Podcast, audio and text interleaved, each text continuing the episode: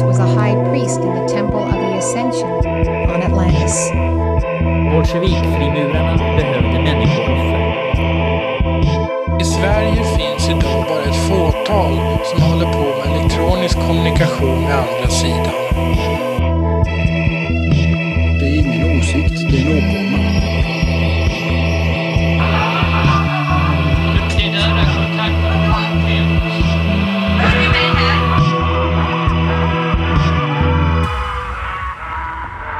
Ensam sjuarmad ljusstake brinner på det provisoriska altaret, täckt med svart duk mitt i rummet. Ett suggestivt dunkande hörs i bakgrunden, rökelse sticker i näsborrarna och personer i svarta fotsida kaftaner sträcker höger hand i luften för att dra ner ljus mot gässan. Fortsätter mot höger axel, sedan mot vänster. Det kabbalistiska korset. Tillsammans ska vi göra en resa mot gudomligheten och utforska Tifaret, vår inre sol. Hela tiden stående runt det lilla altaret i bestämda positioner, lätt gungande för att inte tappa balansen. Kors i långa kedjor blänker runt halsen på deltagarna, som alla vill ha svar på samma frågor. Varifrån de kommer, var det är och vart de är på väg. Under resan uppåt mot ljuset kommer vi att nå olika våningsplan, ungefär som under en hissfärd. På varje plan ska vi skala av oss våra polariseringar, det svarta och det vita i våra personligheter och bli rena från fördomar. Eheje, eheje, eheje. Ett mantra intoneras unisont av hela gruppen för att förstärka budskapet och så småningom flytta fokus till sista våningsplanet, gässan, där ett pirrande ljusklot ska visualiseras. Hebreiska ord och symboler vibrerar i rummet. När ceremonin slutligen är över delar vi det kabbalistiska saltet, små vita korn, på den svarta altarduken. När vi lämnar lokalen ska vi vara redo att gå ut därifrån som bättre partner, yrkesmänniskor eller vänner och känna att vi är en del av skapelsen.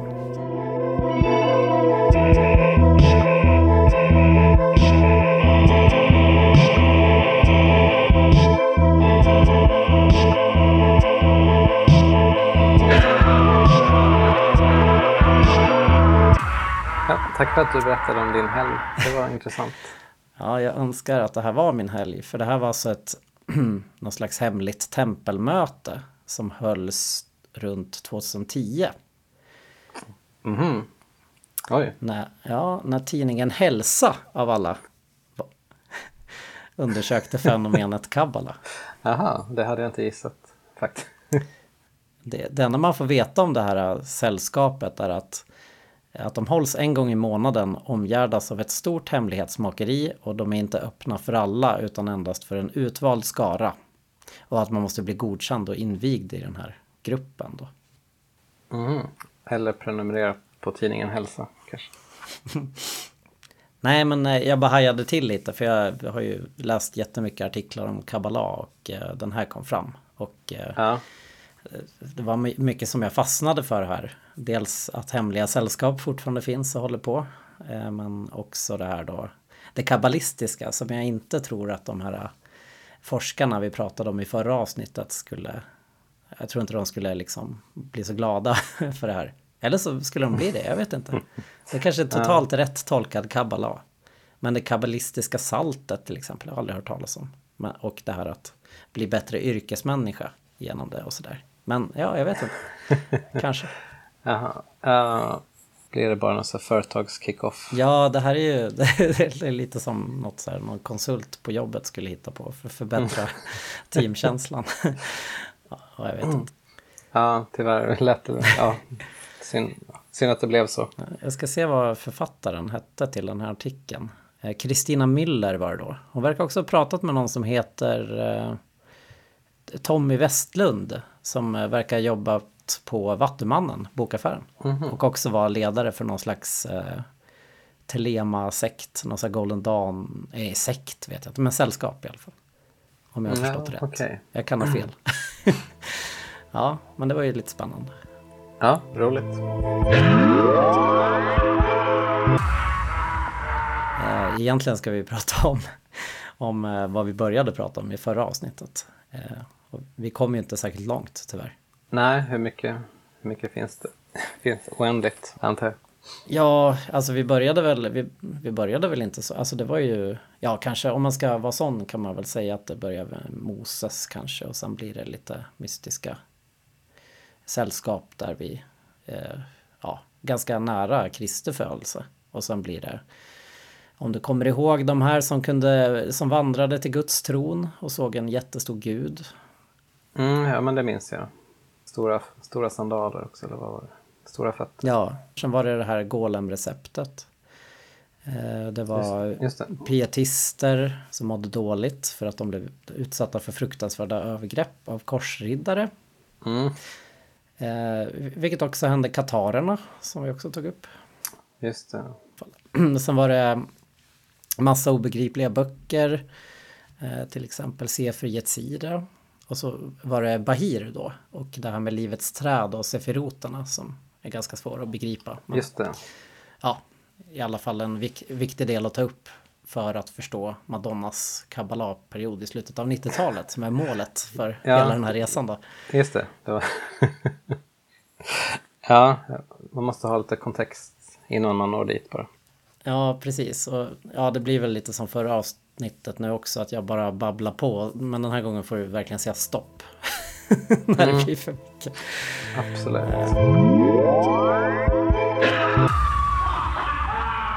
Tänkte vi kunde ta upp det. Det har ju hänt en rolig sak sen sist också. Sen vi poddade sist. Ja, väldigt roligt eftersom vi hade typ en paus på ett år eller hur det var. Och förlorade alla våra fans tror jag. men, Jo. men, men inte alla. Jo, precis. Eh, nej, men det var ju det roligt. Jag upptäckte ju att vi blev namedroppade i en annan podcast. Det var någon som hade lyssnat på, på ett av våra Atlantis-avsnitt. Och det, just det om Jö- Jörg Lantz von Liebenfels och Arie Sofin. Det, det var väldigt roligt. Ja, vad roligt. Är, är vi då Liebenfels... Li, hur blir det? Influ, Lieben, Liebenfluencers. Liebenfluencers. Just det. Jag antar det. Ja, jag vet inte. Eh, nej, men det var, jag, jag upptäckte av en slump. Det var en podcast på engelska som heter Brute Norse. Som, som också hade ett avsnitt om Liebenfels faktiskt. Ja, Eh, det kan man ju kolla upp om man är intresserad. Det var en, det var en ganska bra genomgång av Liebenfels. Och podden hette Brute Norse Podcast och det var avsnitt 35. Och avsnittet heter Apeling Panspermia or the Folkish Saga of the Lemurian Ape Craze and the demise of the Electro-Aryan Germanic hermaphrodite elites from Atlantis at the hands of wanton Mediterranean excess and the erotic treatise on Austro-German inferiority complexes at the start of the 20th century eh, och så vidare. oj, We have a det var en ge- till. Väldigt lång titel. We have a guest performance by Swedish enfant terrible Johnny Bode. De pratade en del om Johnny Bode i början av podden och tog upp den här boken som vi också nämnde i vårt Liebenfels-avsnitt om Hitlers apsexbästar. Ja, just det. Ja, vad kul. Vi kommer faktiskt in lite på det. Eh, Apsex bästar också i det här avsnittet. Vilket vi också gjort Ja. i, tro, i, tror jag, varenda avsnitt vi någonsin gjort. Jo. jo. Men eh, så det, det var, det, vi fick ett tack där för att vi hade tag, tagit upp den här Johnny Bode Liebenfels kopplingen. Så det, det var roligt. Det var, jag kan rekommendera poddavsnittet. Men, eh, men idag, så vi kommer in på apbästarna idag tydligen. Ja, det gör vi. Spännande. Vad har det med Men- kabbala att göra? Undrar jag då. Det får du se. Mm. Eh, vi, du får vara, tål, hålla, vara tålamodig. Eh, för att som du vet så lämnade vi ju eh, kabbalisterna i, det var ungefär 1100-tal eller 1200-tal tror jag. vi var i Frankrike och Spanien har jag för mig. Och eh, vi pratade nog ganska mycket i förra avsnittet om att kabbala är en mycket farlig sak för människor som inte är mogna för det. Att man kan lätt börja se dolda mönster i precis allt. Det kanske var det som de här lärda var rädda för, jag vet inte. Mm. Det, ja, det, det där är alltid, alltid en farlig grej faktiskt. Och att den då kanske var medvetet gjord så här svårförståelig för att man inte ville sprida någon hemlighet då, vad nu den hemligheten var. Det vet vi inte. Ehm, eller om det bara var roligt att man hade en liten exklusiv grupp då som var ensam om någonting. Det, det, oavsett hur det var med det här så orsakade det såklart hemska interna och yttre stridigheter. Mm. Det brukar göra det när man, när man har någon sån här hemlig grej. Mm, mm. En som var väldigt bra på det svårtillgängliga var Isak den blinde som eh, vissa tror skrev den här Bahir vi tog upp. Bahir är alltså den boken som tar upp mycket om eh, sefiroterna. Mm, okej. mm. Och han eh, var förstås fruktansvärt obegriplig. Det är igen den här Gershom Scholem som, som är kanske den i vår tid som vet mest om Kabbala. Han, han skrev om Isak den blindes texter att jag själv kan inte låtsas förstå ens hälften av materialet skrivet i hans namn. Okej, Mm. en liten varning. Men eh, han Isak fick ganska snart värre hot att tänka på. Eh, För att det hände sig då att de mindre mystiskt lagda judarna fick upp ögonen för kabbalan vid den här tiden och stämplade den förstås som kättersk. Det var ju väldigt svårt att hitta referenser till sefiroter i traditionell judisk eh, skrift och sådär. Och så fördömde de kabbala då. Ungefär vid samma tid så eh, vandrade kabbalan söderut också till Spanien och eh, där hade man också de här problemen. Så eh, när vi kommer in här i 1100-1200-talet så var alltså kabbalisterna både ansatta av muslimerna som hotade att eh, skicka judarna i exil om de inte konverterade till islam. Och så de egna judarna då som tyckte de förvanskade judendomen. Så det, det är ett svårt, svårt läge här. En som bodde i Spanien var Namanides som är den första mainstream-rabbinen som tog in kabbalistiska influenser. Eh, han, han gillade kabbala då, han tyckte att den var mer flexibel än de gamla texterna, att man kunde liksom att det kunde utvecklas och ta in nya influenser och sådär. Och på den här tiden var judarna ganska splittrade. Det fanns Maimonides, jag vet inte om du har hört om honom, han är en av de största så här, eh, judiska filosoferna.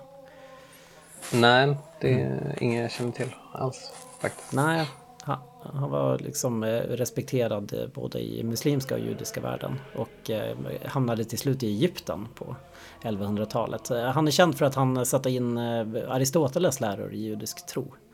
Men det gjorde ju också folk vansinniga. Eh, De, de, de som ville ha en mer ursprunglig tro förstås. De tyckte att han förvanskade judisk eh, lära. Mm, modernt trams. Så att det, det blev så illa att de konservativa judarna lyckades eh, få de kristna dominikanerna att bränna alla Maimonides skrifter då. Vilket ironiskt nog eskalerade och åtta år senare i Paris, nu är vi i Frankrike, brände, brände man alla Tora och Talmudböcker också. Så så kan det gå. Det är ju inte alltid jättelätt för en icke-hebreisk läsande. Och på den här tiden var det inte så många som kunde läsa överhuvudtaget. Men att se skillnad då på Tora och Talmud och eh, Maimonides och kabbalistiska skrifter och sådär. Så allt brändes väl. ja, ja. Eh, ja, som det tyvärr ofta brukar vara. ja, det är svårt att sluta när man väl har börjat kanske. Fått feeling. Ja, nej men alltså, det, lå- det låter hemskt. Ja, det var säkert. Det är alltid tråkigt när man bränner, när man bränner böcker och massa, massa kul, eh, o- roliga obegripligheter som är helt omöjliga att förstå går förlorade, så, såklart. Verkligen. Ehm, Så det försvann väl en del kabbala där också, antagligen. Men eh, Na- Namanides tyckte i och för sig att skrifter var lite, det var inte lika viktigt som det muntliga. Att man behöver en vis och erfaren vägledare. Och det här kommer vi tillbaka till ofta i kabbala faktiskt. Att det behövs verkligen en lärare. Och en, man måste själv också ha visdom innan man ger sig i kast med det. Mm, mm. Nu kommer vi till den kanske viktigaste boken för att förklara Madonnas inblandning i kabbala. Äntligen. Eh, Vi är dock fortfarande bara inne på 1200-talet. Mhm. Men eh, den heter Sohar. Den kanske du har hört talas om. Jag vet inte, man har ju ofta inte hört talas om de här böckerna egentligen om man inte är Ah, intresserad. nej, Men, jag känner inte igen den heller faktiskt. nej, men den, den är spännande. Den, eh, Madonna hade sådär gamla, gamla, gamla exemplar av den tydligen i sin ägo. Gav ett till Brit- Britney Spears faktiskt. Jaså? Jaha. Alltså en, eh, en, ett e- exemplar av Sohar från 1200-talet gav Madonna till Britney Spears enligt legenden. Enligt Och sen, eh, Aftonbladet Puls 1999. Jag kommer tyvärr inte ihåg exakt vart jag läste här men eh, enligt den här legenden då så ska eh, Britney blivit skeptisk mot Kabbalah Ja. eh, och eh, övergett Kabbalah-tron och då ville Madonna ha tillbaka den här ovärdeliga skriften. Jag vet inte vad som hände med den. Hoppas att inte Kevin Federley som var, var ihop med Madonna på den här, nej med Britney på den här tiden har använt den som så här rissla papper till eller någonting. ja, det får vi verkligen hoppas. Är det Ja. därför han blev han drabbad av en fruktansvärd förbannelse då? ja, det skulle han ju faktiskt kunnat göra om man tänker på hur hans karriär har gått. Ja, det blev ju ingenting med hans vidare. musik och så. Tråkigt. Mm. Ja, det var... Det, det här kände jag faktiskt inte till alls. Intressant. Nej, nej, det är en rolig grej. Också om man vill komma ihåg då vilken Sohar är så kan man tänka på att Britney kanske har den hemma då. Om inte hennes pappa tagit den, är Ja, det just. lite oklart Just det, det där också. Mm. hur Britney mår just nu. Men, ja. Ja, blev det väldigt aktuellt här. ja, man kan ofta binda det förflutna till samtiden. Mm. Eh, Sohar betyder eh, praktfull strålglans ungefär. Den är skriven på kryptisk arameiska, Okej. såklart. Ja, jo, jo, såklart. inte, inte enkel och svår, eller lättydlig arameiska. Inte den gamla gymnasie-arameiska som man, som man läste på gymnasiet. Nej. Ja, man vet inte alls vem som skrev Sohar, men den är tillskriven en eh, mytisk gestalt som heter Shimon Bar Yochai som omnämns i Talmud och eh, antyds jämförbar med Moses. Eh, Han ska ha levt i det andra århundradet och eh, forskare har svårt att tro att han plötsligt skulle dyka upp så här i Spanien i slutet av 1200-talet. Det, är- det är lite väldigt mycket frågetecken kring hur den här boken kom till, tyvärr. Mm. Ja, så, så är såklart svåröversatt, men ytligt sett så verkar det vara en historia om Shimon Bar Yochai och hans resa till Israel. Mm. Eh, Det här, det, här är, det här är bra historia tycker jag. Yochai sägs ha flytt från Israel då han hamnat i bråk med den ockuperande makten, alltså romarna. Och då begav han sig i 12 år ut i öknen och bodde vid en magisk källa där han grävde ner sig själv i sand för att hans kläder inte skulle slitas. Mm. Okej. Ja. Vi i Norden eh, är ju inte lika inlästa på liksom, sandens effekter som man eh, säkert var där nere. Men ja, ja, nej. Sliter inte, man sliter inte ut sina kläder om man gräver ner dem i öknen. Ja, man ligger helt still kanske. Ja, så kan det också. Det kan ju också vara att det var en magisk källa bredvid. Nej. Eh, Efter 12 år i alla fall eh, så kom han tillbaka då till, ehm, till Israel. Mhm. Med, med jättefräscha kläder eller? Ja, han- han, han är där i 12 år. Ehm, Hans kläder är väldigt eh, fräscha. Han kommer tillbaka till Israel. Och han är så rasande då så att allt han tittar på fattar eld. Mhm. Eh, Och då säger en röst från himmelen till honom att gå tillbaka till öken ett år till. För att lugna ner sig. Eh, För att kunna återvända utan att skapa totalt kaos. Ja, det här skämtade ju du om. Det här kan man säga är en, he- en slags helig variant av att ta ett varv runt kvarteret. för att lugna ner sig. Så kanske. är det. Ja. Bra att jag är Ja. dement, för jag minns inte. Men det, det var bra sagt av mig. Ja, precis. Alltså han lite mindre arg kom han tillbaka. Mm. Det, det finns berättelser där om i sår då, om att man har besökt honom i öknen och hittar honom täckt av lera bärandes på en otrolig juvel. Eh, Det här är en juvel då med otrolig praktfull strålglans som upplyser hela världen och det är då boken Sohar. Och eh, den här skrev då Johai under sina 12 år i öknen. Möjligtvis i helig vrede. Vem vet. Ja, ja. Möjligt. Vem som skrivit så har det, det tvistar som sagt de lärde om än idag. Cholem trodde att det var spanjoren Moses de Leon som skrivit boken. Och det här kunde han se genom att studera språket och arameiskan och grammatiska fel som överensstämde med hans andra skrifter och att geografin stämde bättre överens med Spanien än Israel. Så att det var nej. lite som att någon som inte varit där ens skrivit det. Ehm, Sen har vi eh, andra menar att Sohar är för komplex för att en person ska kunna skriva den och att den är liksom en samling som många av de här andra gamla böckerna vi nämnt. Att det är många olika texter som samlats och fick en slutgiltig form sen med bokpressarna då. Så ja, man vet inte. Okej, ja. Men, men det är lite roligt att redan på Moses de Leons tid så tvivlar man på att verket var äkta. Eh, det var en man som hette Isak av Acre som, var, eh, som åkte till Spanien 1305 för att söka upp den här Moses de Leon. Moses de Leon hade tyvärr ett rykte om sig att vara en riktig slarver och spenderare. och det sades då att han skrivit Sohar för att ta sig ur skulder. Aha. Det var, han var den tidens Åke Olmarks som skrev böcker på löpande band för att hålla skattmasen borta. Ja, just det. Exakt.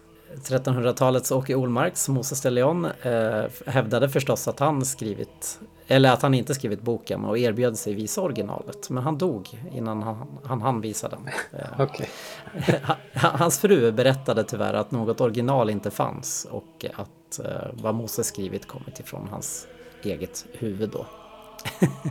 Så, Okej. mm, Ja, Harry Friedman som jag läste en bok om Kabbala om, han säger att det är troligt att det är en samling texter från kretsen kring honom, Moses de Leon. Och, och sen då att han har tagit ihop det med en samling äldre texter. Det, det här kommer vi väl aldrig få svar på tyvärr kanske. Jag vet inte. Nej, om vi inte har fått det nu så tror jag inte det kommer komma, tyvärr. Nej. Ja, Oftast, Nej. oftast inte. Men den kan väl dels då vara skriven genom gudomlig inspiration eller eh, bara någon slags eh, ihopsamlande av äldre texter för att en skojare ska, skulle komma, komma bort från skattmasen. Ja. Det, det vet vi inte. Det, det låter faktiskt exakt som Åke Olmarks. Ja, det finns eh, någon slags politiska samtida motiv i den här eh, texten då. Att man försöker upphöja Johai över Moses. Att det, är, det är ständigt det här bråket mellan eh, konservativa judar som hyllar Moses och då är och yngre, lite mer äventyrliga kabbalister som vill upphöja en ny mästare. Då. Okej, jaha. Eh, Men det är, det är svårt att förstå då när man läser Sohar för det, det är lite som vanligt att det är, det är historier men det är väldigt mycket metaforer och eh, man försöker beskriva sefiroternas namn och funktioner och kopplar ihop de här med passager i Bibeln eh, och att allt det här då ska beskriva det kosmiska dramat och eh, Sohar sprider, som nästan ingen av de andra texterna idén om att det finns dolda meningar bakom allt. Allt det döljer någonting annat. Och, ja, du vet. Gud är fortfarande här, det är inte en fysisk enorm gud utan det är den förborgade, ändlösa, eviga guden som inte går att begripa och som också är intet. Men som genom sefiroterna gör substans av intet. Det här har vi pratat om lite då att sefiroterna är någon slags eh, konfigurationer eh, Eller ja, används i alla fall för att skapa världen. Okej. Mm. Man går ju vidare då med att Bibelns berättelser har väldigt mycket dolt i sig. Både i teman, gestalter och i nummervärlden. Och också eh, till exempel växter på jorden, alltså allt man ser. Då allt har sin förebild i det himmelska och representerar ett andligt mysterium så är allt viktigt. Alltså en blomma kan också ha en dold mening då. Mm. Mm. Och eh, Bibeln är nyckeln för att förstå allt då. Eh, så som i himmelen så och på jorden och så vidare. Ehm, och eh, så har använder ofta växter och frukter för att beskriva sefiroterna på olika sätt. Då. Så det, är- ja, det, är, det, är inte, det är inte lätt det här, men som tur är så finns det en Sohar en encyklopedi som skrevs av Josef Jika- Jikatilla för att beskriva alla metaforer och symboler. Ja, okej. heter, eh, heter Ljusets port. Mm. Och här beskriver han också hur gudomliga namn finns gömda i orden och bokstäverna i Bibeln. Eh, Och det här får man också fram genom att kasta om bokstäverna i orden. Så nu är vi ute på väldigt djupt vatten här. Mm. Ja. Så, han, visste ju först, han visste ju förstås inte att det här skulle leda till eh, den här Juvelius-expeditionen när han, Juvelius hittade dolda skiffer i Bibeln och eh, skapade ett upplopp. Fruktansvärda plågor. Ja. Och, och annat. Men eh, alltså det kan ju vara så också. Det, kan ju, det är kanske bara att inte vi har förstått liksom, hur man de- dechiffrerar Bibeln i och för sig. Ja, nej, vi får väl se om, om vi får svaret någon gång. Mm. Och man kan ju i alla fall om man är intresserad börja med den här Josef Jikatillas bok eh, Ljusets port eller Ljusets portar beroende på hur man översätter den. Mm. Som pratar om det här. Ja, men det, här, här börjar det verkligen det här med att det finns djupare hemligheter i allt. Att bara läsa Torans ord och inte se bakom dem är som att titta på någons kläder utan att försöka urskilja personens själ. Wow, Var det någon som sa om den här, det var bra sagt. det här. Mm, precis. Så man kan hitta allt möjligt om man eh, lyckas avkoda Bibeln och Toran och Talmud och sådär. Och eh, också magiska instruktioner menar vissa. Mhm. Och det lockar ju alltid folk. Jo, det såklart. Abraham eh, Abulafia, eh, vi läste i början av eh, första avsnittet så läste vi upp en slags eh, beskrivning av hur kabbala användes av en lärjunge till Abulafia. Faktiskt. Abulafia är född eh, 1240 kanske ungefär tror man. Eh, och han är en betydande teoretiker och företrädare för en extatisk kabbala och också kanske den minst omtyckta bland kabbalisterna själva sägs det. Ja. Jaha, okej. Ja, det var hårda ord. Men det, han gav en mer så tydlig praktisk guidning i hur man når den här extasen och det gillade ju inte de, Ja, de ja. mer hemlighetsfulla. Nej, nej. Om du minns, det var ju mycket att man höll på med bokstäver och mediterade över dem. Så kom man i någon slags ex- extatisk känsla. Just det. Och det, men det här, eh, Abulafia var ju, verkade ju nästan varit öppen för att det här skulle kunna gå att användas av andra än ortodoxa judar. Så här skiljer han sig mycket och blir förstås väldigt illa omtyckt. Ja, en uh, sellout. Ja, ja men det här, är lite, det här är- påminner mycket om meditation. Eh, Förnimmelsen av Gud blir mycket personlig och det är liksom... Ja, alltså man upplöser jaget och sånt. Alltså det är, det är mer, man når någon slags eh, ja, varm sensation inom sig genom andning och eh, det är nästan lite yogaaktigt skulle man kunna säga. Mm. Eh, Abulafia har en eh, spännande historia. Han, han var en sökare när han var ung och begav sig som 20-åring ut för att finna sagofloden Sambation. Vad kan du om sagofloden Sambation? Eh, den kan jag faktiskt ingenting om. Pinsamt.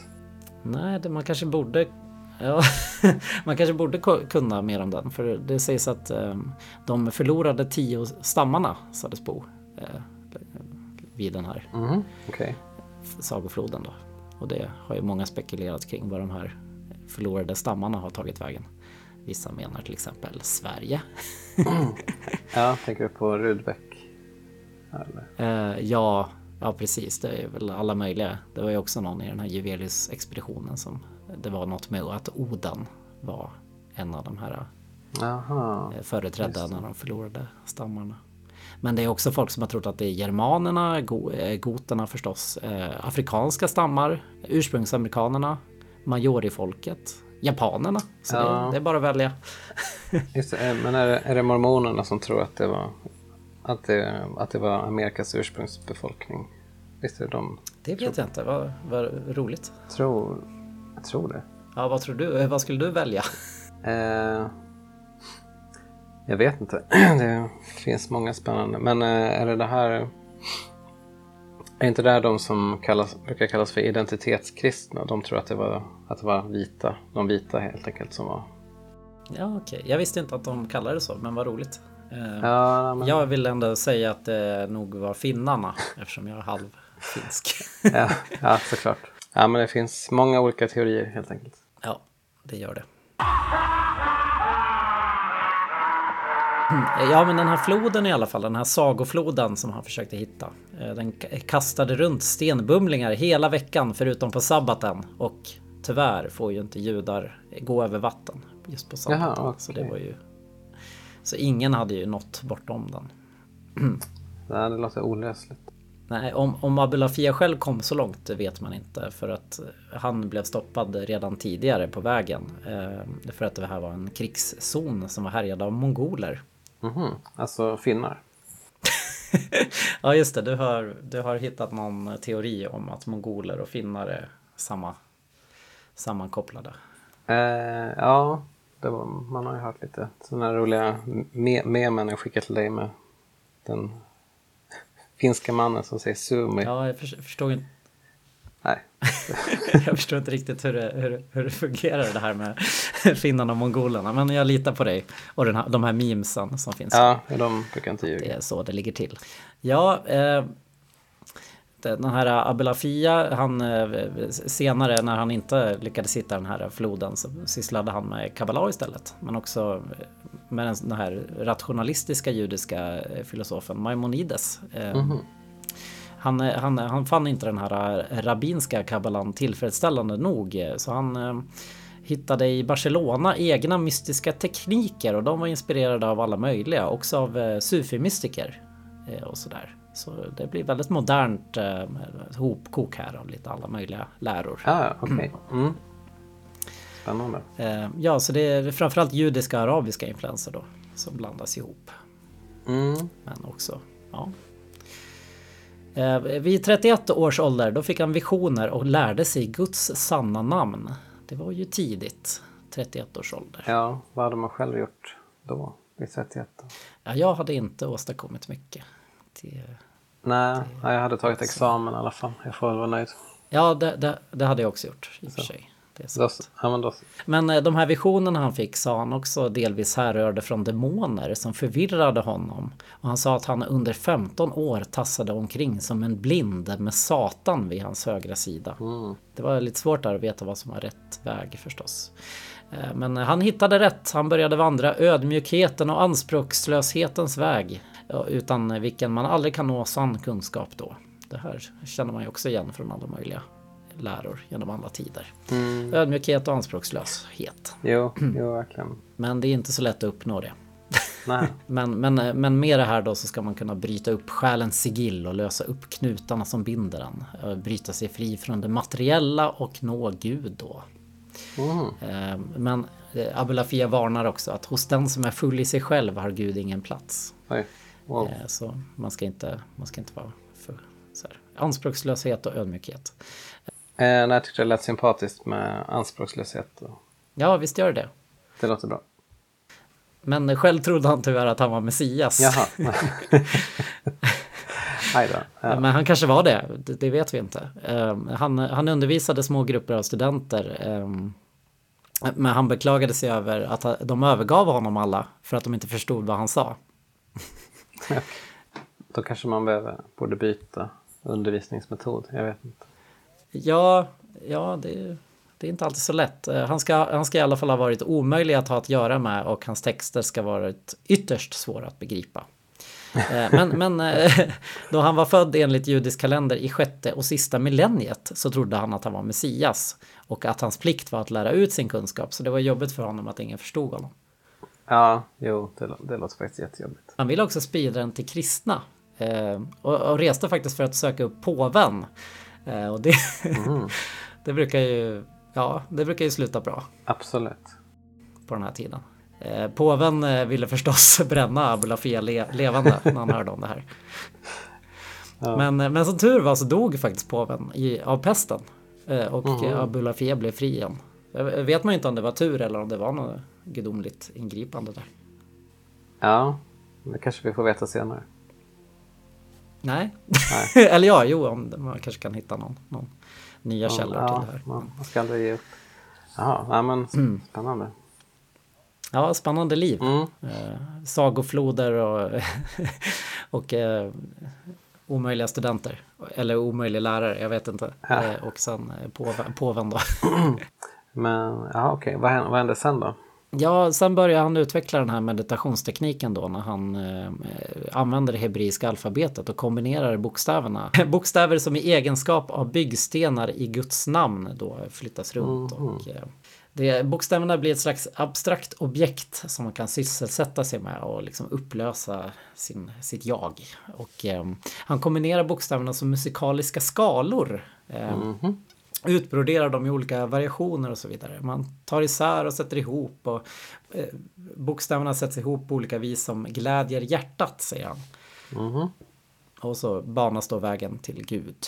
Det tycker jag påminner mycket om lite allt möjligt det här med att upplösa jaget och självet. Det är lite buddhism och lite Ja, kristen mystik och Schopenhauer höll väl, ja, jag är nog inte främmande för eh, grejerna heller. oj, nej, Schopenhauer vet jag ingen, vet faktiskt ingenting om. Förutom den här anekdoten vi brukar dra. Det det var den om att han är så svårt för fula människor. Ja, just det. Att han gick fram till en ful person och slog honom med sin käpp i, i huvudet. Bara för att han var ful. Att han stod verkligen inte ut med fula människor. Nej, Det, det Det är också roligt där med, med Hegel, att han, han hatade Hegel så mycket så att han la sina föreläsningar samtidigt. Fast ingen kom på hans egna föreläsningar då, för att alla gick på Hegels. och det tycker jag är, det är karaktärsfast. Verkligen. Nej men alltså jag kommer faktiskt inte ihåg, men jag har för mig att Schopenhauer också var inne lite på det här med att upplösa jaget på olika vis. Eh, Okej, ja. han var ju också ganska pessimistisk och ganska arg i perioder, verkar det som. ja. Det är typ det enda jag vet. Det och att han hatade fula människor. Men, Ja just det, och han hade en pudel som hette Atma. Mhm. Som världsalltet. Okej. Ja, Ja. Det, det är en bra, en bra början i alla fall. Ja. Får, får läsa på lite. Eh, Det finns eh, instruktioner också. Han var ju praktiskt lagd, den här Abulafia. Och det känner vi igen lite från tidigare avsnitt. Eh, Till exempel att man ska ha vita kläder, en speciell huvudbonad, tända olika ljus, ha en fjäderpenna i handen och sen då skriva ner de här kombinationerna. Ehm, Och då blir det som att man får en utomkroppslig upplevelse om man gör det här rätt då. Ehm, Och när extasen nås då blir man som, en glöd, eh, som glödande av en överjordisk eld och känner sig insmord från en underbar olja från topp till tå. Man blir den smorde guden, sin egen Messias. Okej, Och den här ja. metoden kall... Det Ja. lät ju inte, nej, det lät inte så anspråkslöst. Nej men jag tror, jag tror eh, tvärtom att eh, liksom man, eh, man förlorar sig själv helt i någon aktivitet då, som när man kombinerar de här bokstäverna. Och sen, sen blir man, flyr man, eller man kommer ut ur kroppen, eller själen flyr eller hur man ska säga. Och då får man den här, den här känslan då att man är insmord från en underbar olja då.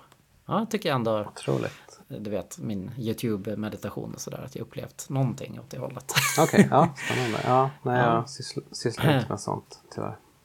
Nej, nej, men någon gång kanske du kommer bli eh, den smorde guden. Om du...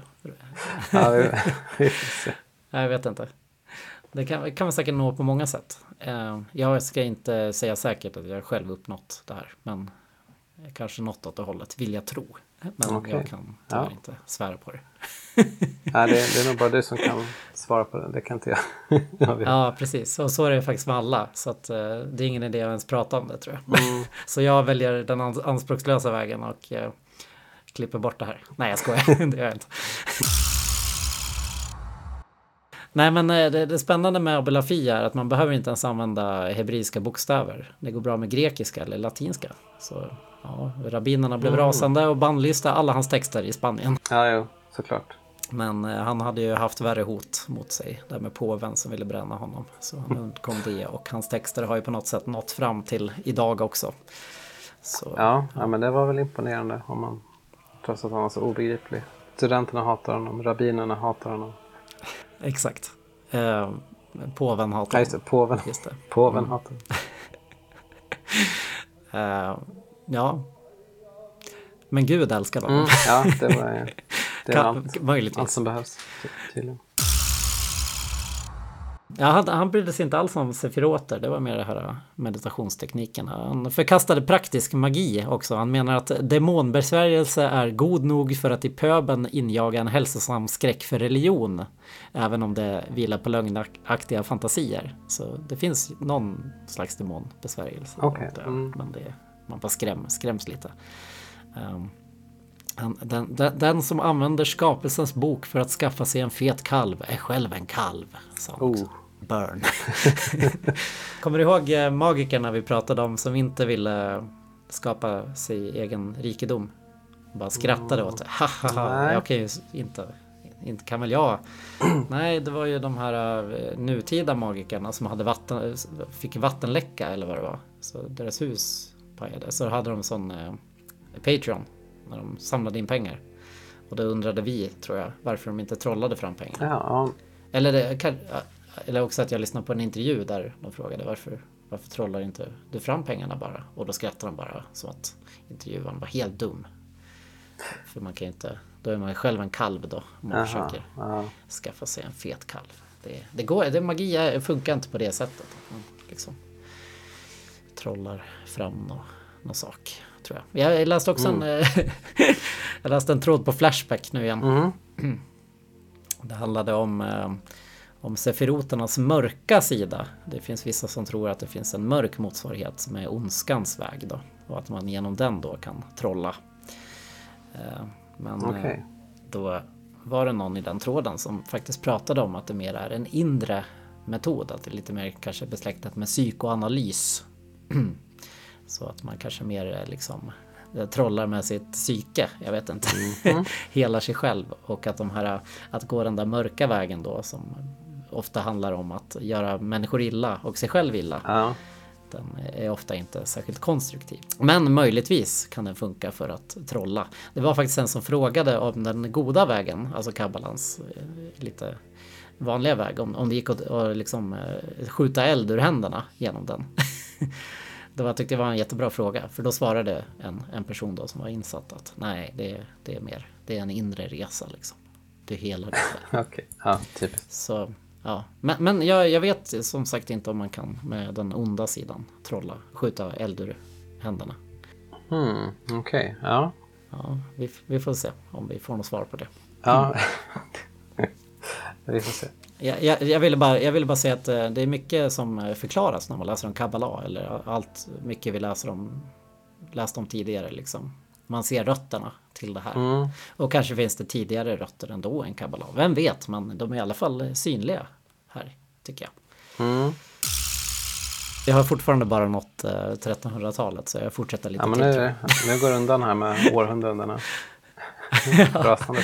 Ja. Ja, med de här högljudda spanska judarna som stod och skrek om eh, alla kabbalans hemligheter överallt var det ju förstås oundvikligt att eh, det skulle spridas och förvanskas av alla möjliga.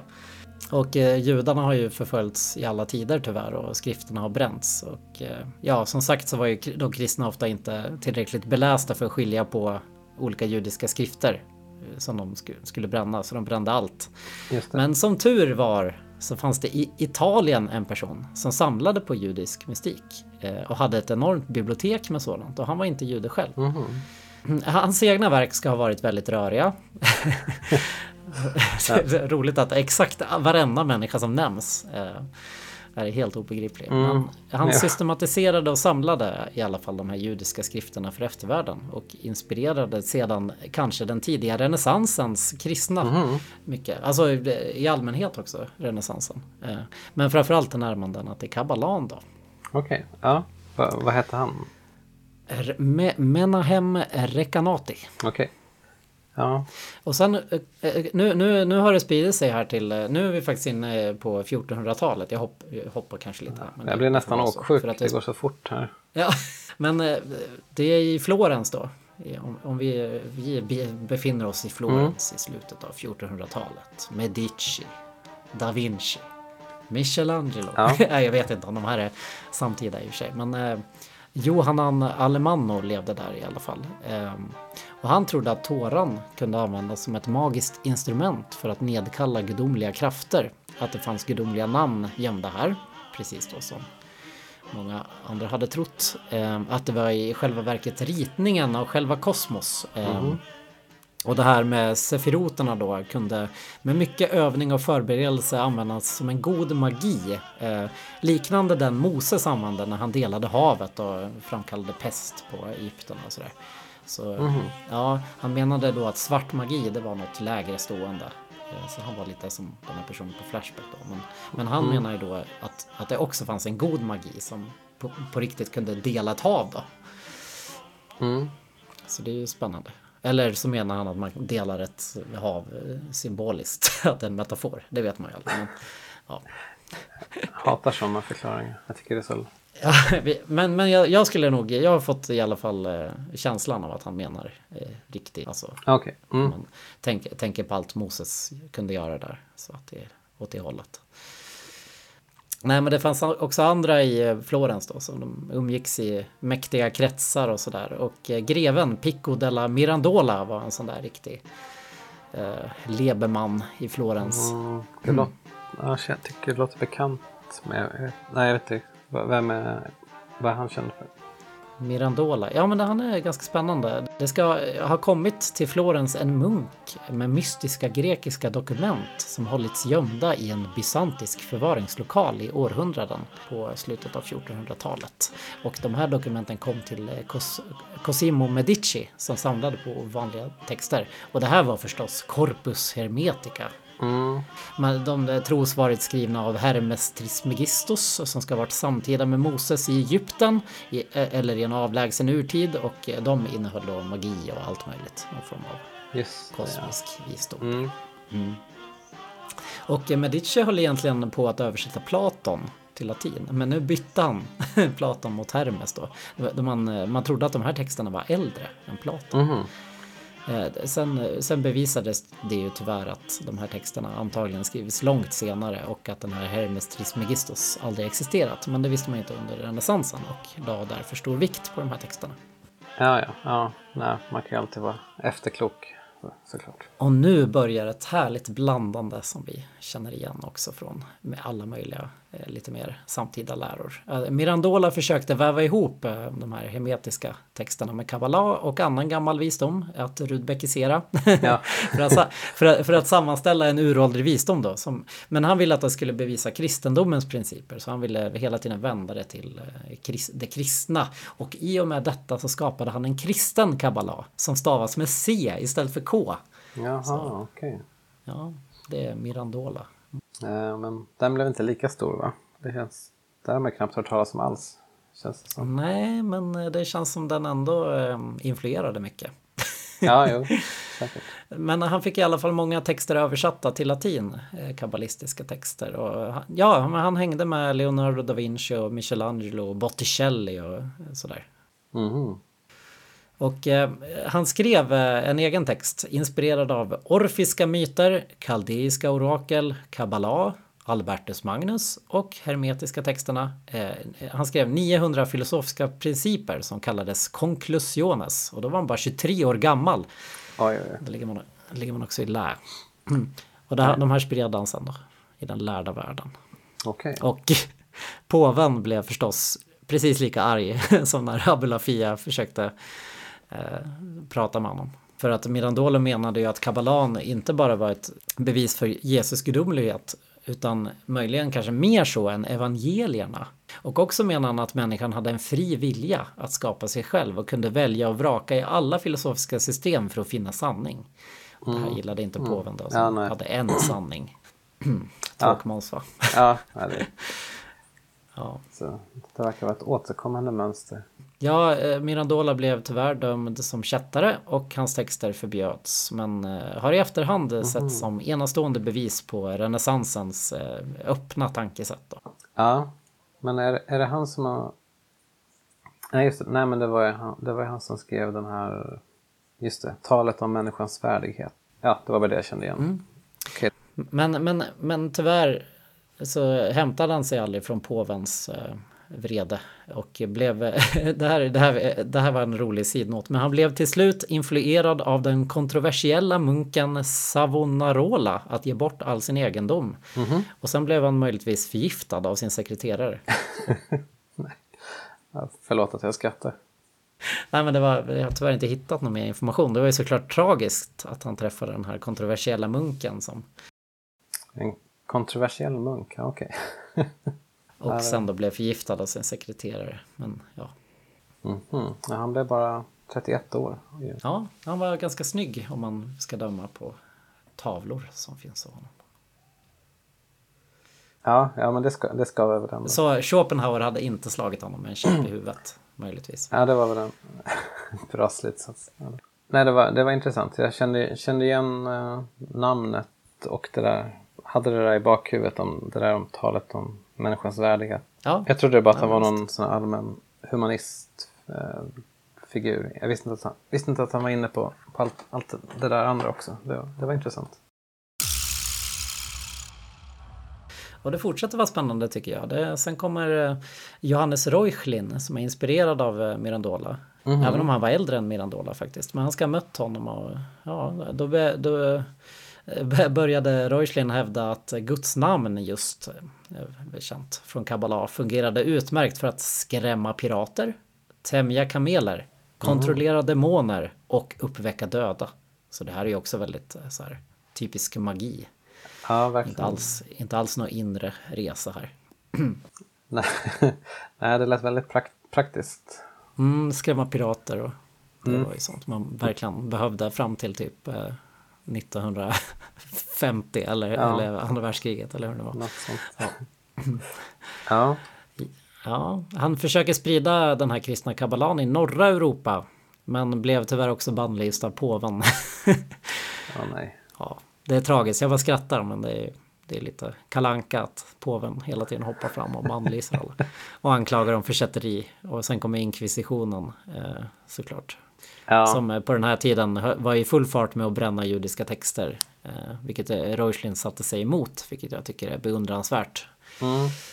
Ja, innan han dog, också han ruinerad av allt motstånd, så hann han skriva De Arte Kabbalistica och eh, också var en av de som banade väg för reformationen, menar vissa.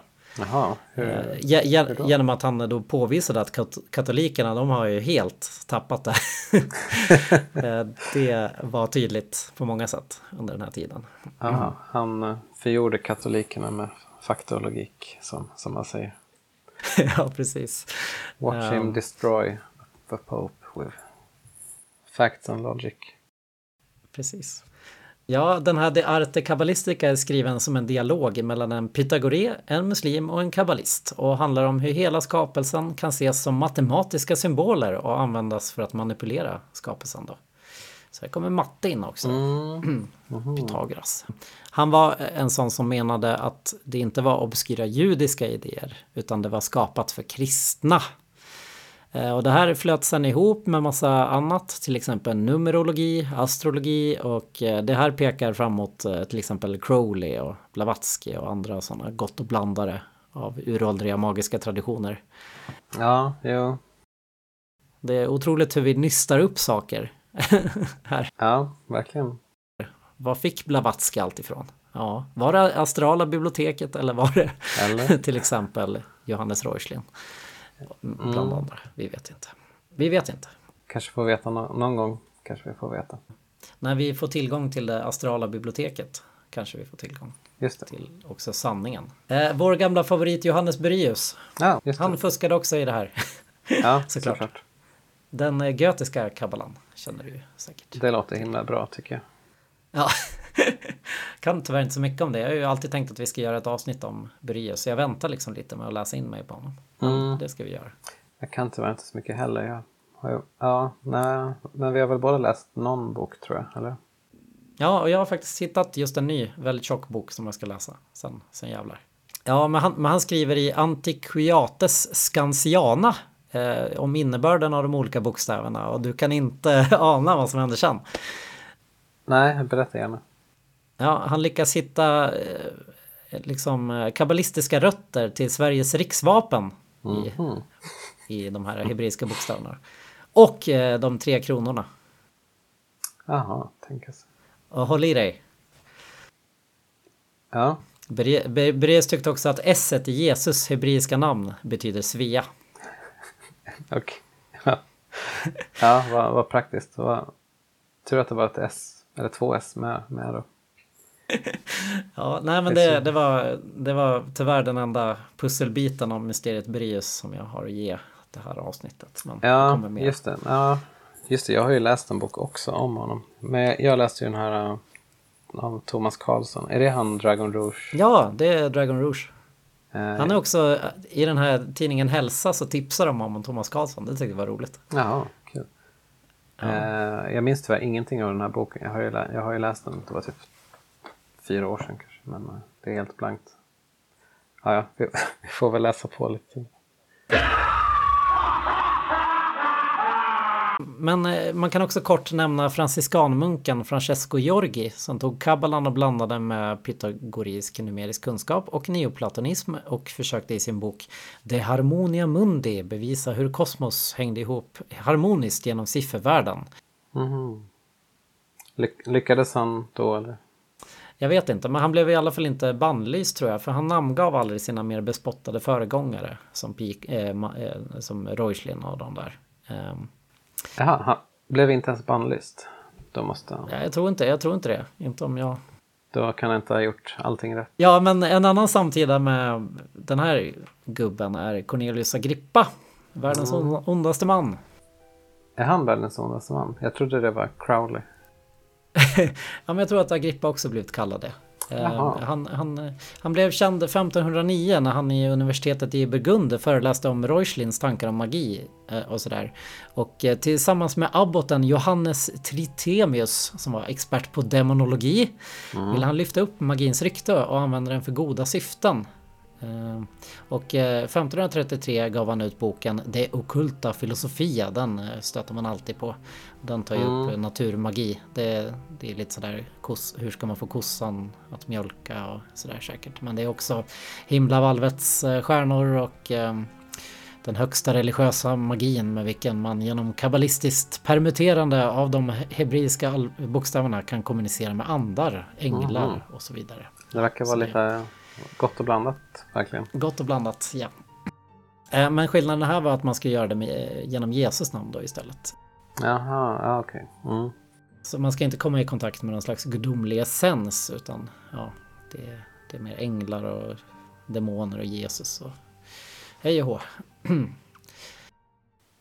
Ja, jag jag är tyvärr inte så insatt alls i eh, Agrippa. Det där. Nej, det, det är vissa som menar att han kan egentligen ses som en del i en förvetenskaplig tradition istället för en magiska. För att han, eh, han försökte liksom påverka den naturliga världen på olika vis. Eh, Men i en tid som var väldigt vidskeplig då, där alla trodde på häxor och andar och demoner och sådär, så kunde ju det här såklart misstolkas. Eh, Så han kanske mer höll på med fysik och kemi och sånt där, jag vet inte. Mm.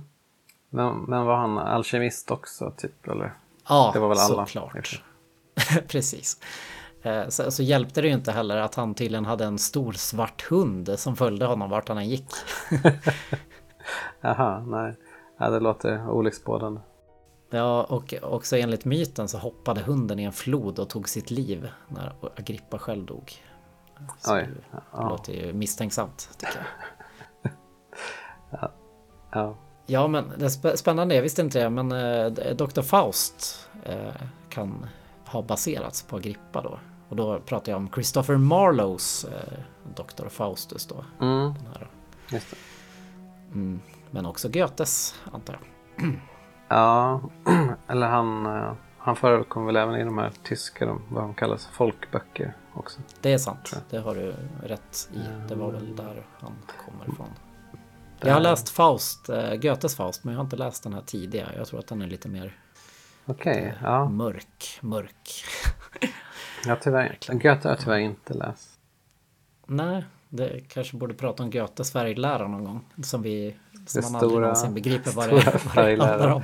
Avsnittet, ja abs- absolut. Ja, precis. Det är framtiden. Eh, Det var en eh, politisk te teoretiker som var samtida med Agrippa då som brukade smutskasta honom. eh, Jan Bodin. Och kalla honom för en trollkarl då. Och det var ju häxprocesser och panik och allt möjligt. Så då, där kom ju väl de här ryktena ifrån kanske. Ja, alltså det låter väl som att det, om man håller på med sånt där, är det lätt att det kommer rykten ändå. Det var, det var sådana tider. Mm. Jag vet inte vad man tänker nu om någon håller på med. Försöker du säga att på, påvens makt har minskat något nu? Är det det du försöker säga? Eller? Ja, exakt. Ja, det är väl ganska skönt i och för sig att nu kan man hålla på med alkemi utan att bli bannlyst av påven. Så det är bara fritt fram, kör hårt. Ja, jo, ja men det, det kan man väl ändå sticka ut hakan och säga att det har hänt saker. Om jag går vidare här då med de kristna kabbalisterna så nämns också John Dee. Alltså han, eh, kommer ihåg, han hade en kollega som hette Kelly som eh, var hans scribe. Som var den som kommunicerade med andarna och också lurade Dee att ligga, att de skulle byta fruar med varandra. Va, oj, ja, nej det här känner jag inte igen. Det har- Ja, det har vi pratat om. Ja. Jag, har- jag har tyvärr också glömt hela historien, men det var ju roligt att Kelly verkade vara en sån otrolig skojare som bara ville ligga med John Dees fru. Tyvärr, får man väl säga. Aha, oj, det är synd att jag har glömt allting. Men eh, det låter som en jätterolig historia. Men eh, var det det här med att prata med änglar, var det Di också? Ja, det var Dee. Han pratade om Just det. änglar. Ja. Men det var ju Kelly som pratade med dem. John Dee, han använde, det var ju han som var liksom kanalen till änglarna. Så man vet ju inte. Jaha. Ja, svårt att säga hur det egentligen låg till med allt. Eh, men men på, om man eh, går till 1600-talet så var, blev liksom kabbalan en, li, en liten del i ett stort mischmasch av magi och alkemi och astrologi och så vidare. Eh, och det, kab- kabbala blev ett ord där nästan vad som helst kunde ingå. Så man, det kan man väl säga idag också. Om man bara ser liksom ett, mischmasch av någonting så kan man säga. Ja, nej, det, är- det är ett väldigt kabbala. Som du brukar säga. Eh, Ja. Ja. Ja, också alkemisten Paracelsus ska ha fuskat i Kabbala då. När han inte gav Fantomen hans ring. Vilket man kan läsa om Aha, i Fantomens krönikor. Nummer ett tror jag. Nej, just det. Du har, du har alla Fantomen-krönikor, eller? Ja, jag tror alla utom två tror jag. Men snart. Mm. Ja, ja, men det här är spännande apropå Faust. För det sägs att genom Kabbala kunde man göra ett recept för att skapa en miniatyrmänniska. Ja, är det, är det den här homun, homunculus? Exakt. Det är ju en eh, typ liten bebis i en flaska eller någonting som svävar. I, Fa- i Goethe i alla fall. Så jag vet inte hur det Som eh, har massa kunskap då. Ja, men det, det låter ju väldigt eh, spännande i alla fall. Verkligen. Sen ska kabbalistiska influenser också dyka upp i Shakespeares pjäser och i John Miltons Det förlorade paradiset och sådär. Så det finns mycket, mycket. Den uh, tyvärr bara läst utdrag på, på litteraturvetenskapen för 15 år sedan. Så jag minns inte så mycket. Det, det enda jag minns var väl att djävulen beskjut, de beskjuter väl himlen med typ kanoner och grejer. Jaha, vad roligt. Att Ja, jag, ska, jag ska läsa den när jag är klar med Bibeln. Ja, Det är bara, det är bara tusen sidor kvar. ja jo. Ja. Jag för mig det var nog väldigt modernt där i alla fall. Ja, okej, Djävulen okej. har kanoner ja, och grejer. Det, det är häftigt. Ja, men eh, det här inspirerade ju också Rosenkreuzarna. Det här har vi ju snackat om. Mm. Den här Just det. skriften som dök upp i Tyskland där i 1614. Och, som talade om att man funnit magiska böcker när man öppnat... eh, Som det alltid var. Som det alltid är. Ja, precis. Ja. När man öppnar den här Rosen... Vad heter han? Christian Rosenkreutz Kreutz. eller? Ja. grav, ja. Just det. Ja, det, det är väl lätt att vara cynisk så här i efterhand som vi är när man tycker att det här låter otroligt bekant. Men eh, ja, det, det var ju nytt då såklart. Mm. Eh, ja, alla, de flesta tror ju att det här är påhitt med den här graven och de mystiska texterna. Men eh, länge tog folk det på allvar i alla fall. Eh, Jo, så det, man kan väl hitta spår av Kabbala här också då. Eh, sen gav Christian Knorr von Rosenroth ut eh, Kabbala Denudata 1677. ja, det känner jag. Namn jag inte känner igen alls. faktiskt. Nej, Knorr von Rosenroth. Eh, Men det sägs då att han tog ur Kabbala, eller tog tillbaka det från det här mischmaschet som var omöjligt att överblicka. Red- Redan då? Ja, det, det är roligt. Ja, men han, han, han ville att det här skulle vara en kristen text då som kunde ena protestanter och katoliker och göra att judar konverterades till, konverterade till Jaha, kristendom. okej. Så, ja. Han ville också ge ut Sohar på eh, arameniska. Eh, men var inte den skriven på? Ja, det var ju kryptisk arameniska. Ja, Han kanske ville göra den lite Mm. mer lite mer lättförståelig. Ja. Eh, Nej men, men han är också en sån här lite mer religiöst tolerant och lite mer vetenskaplig kanske. Eh, som man också menar kan ha inspirerat upplysningen via Leibniz och John Locke och sådär. Mhm. Som också båda var intresserade av kabbala. Och Newton ska också ha haft Sohar hemma. Fast avfärdade kabbalan som hädisk. Eh, Men eh, många tror att han kanske gjorde det bara för att han var i ständigt bråk med Leibniz som var väldigt inne på kabbala och så ville han vara anti. Jaha, okej. Oj, det visste jag inte. Jag visste inte att de var bråkade faktiskt. Vad roligt. Det är Schopenhauer och Hegel, det är Mm. Newton och Leibniz, det är, det är vad heter det, Gershom Scholem och Erich Fromm och Mm. Hannah Arendt. Och, ja, det, är- det är lätt Ja. att hamna i bråk alltså. Det är Det mycket. är det verkligen. Mycket sånt där i historien.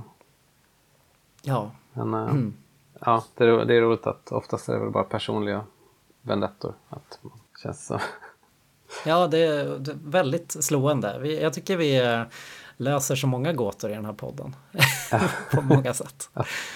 Jo. Eh, liksom, att det ofta kan vara lite så här mänsklig småsinthet och eh, den här oerhörda viljan att finna det här dolda som ligger bakom väldigt mycket. Ja, jag vet inte. Det är Mm. spännande i alla fall. Har för mig, kom att tänka på, jag tror det var Kalle Lind som skrev om just den här eh, fejden mellan Sven Stolpe och Olof Lagercrantz. De var ju litteraturkritiker båda två väl. Kulturpersoner. Men där handlade det också om bara att någon hade legat med någon andras fru tror jag. Visade sig. Ja, just det. det Att det var det- det som det låg bakom allt den här långa, långa trätandet. Offentliga ja, trätandet. och vi kan, inte, vi kan inte utesluta att det var något liknande mellan Newton och Leibniz. Nej, det, nej, det är väl att man, man har blivit cynisk helt enkelt. Ja, precis. Det, är, det visar sig gång på gång att anspråkslösheten och ödmjukhetens väg är kanske den absolut svåraste vägen av alla. Mm, verkligen. Stå över sina små, liksom, ja, små bråk och, och förorättelser. Ja, det är kanske är det man ska, det man ska göra helt enkelt. Man ska inte, man ska inte ge sig in och debattera på sociala medier. Man ska bara, Nej, nej, låta, man ska bara låta bli kanske. Mm, Tänkvärt. Ja, ja, men med de orden så tycker jag vi avslutar här. Ja, ja, men det var jätteintressant. Ja, ja men det, det, det är bra. I nästa avsnitt kommer vi gå in på den lurianska kabbalan. Det blir roligt. Då är vi inne i 1400-talet. Eh, vi, vi går- tillbaka Ja, nej, till jag, 1400-talet. vet- Vi jag har- trodde vi var framme. Vi kom aldrig fram till Madonna.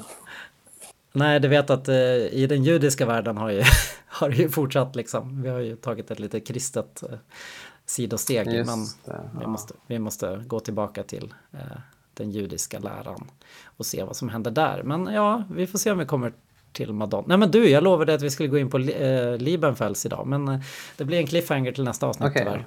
jaha. Ja, vad, vad hade du där? Nej, oh, typiskt. Ja, ja, typiskt. Ja, men det Ja, är bara... då blir det, då blir det apbästar i nästa, av- nästa avsnitt då, om jag förstått dig rätt.